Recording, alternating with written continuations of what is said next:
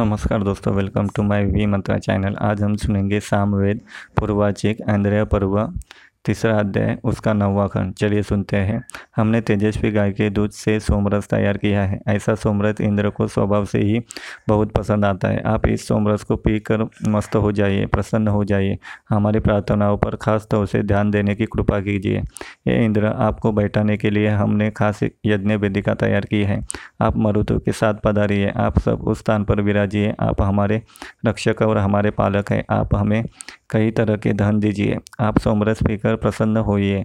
हे इंद्र, आपने बादलों, बदलों का जल निकालने के लिए खास तौर पर दरवाज़ों को बनाया है, जिससे बादलों को भेद कर पानी पाया जा सके। आप पानी के रास्ते की सब बाधाओं को दूर कर सक, करते हैं। आपकी कृपा से बहुत जल धाराएँ बही है। आपने राक्षसों का नाश किया है। हे इंद्र, आप बहुत धन देने वाले हैं। सोमरस निचोड़ने वाले यमराज आपकी स्तुति करते हैं। पूर्वडोज का पकाने वाले यजमान आपकी स्तुति करते हैं आप हमें हमारा चाहा गया धन दीजिए। हम आपसे शक्ति पाकर बहुत धन पाते हैं।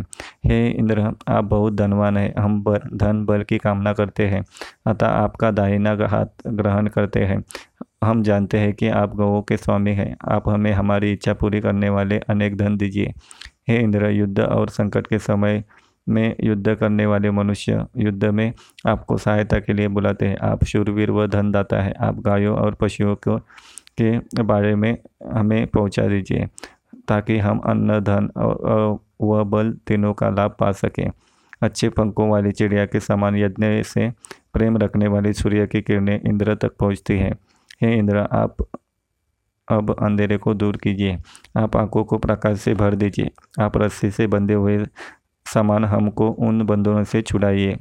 हे सूर्य, आप पक्षी की तरह आकाश में उड़ने वाले हैं, आप विवेक वाले हैं, आप सबका पालन पोषण करने वाले हैं, वरुण के दूत हैं, आपको लोग मन से स्नेह करते हैं, आपको लोग अग्नि के उत्पत्ति स्थान अंतरिक्ष में पक्षी की तरह उड़ते हुए देखते हैं।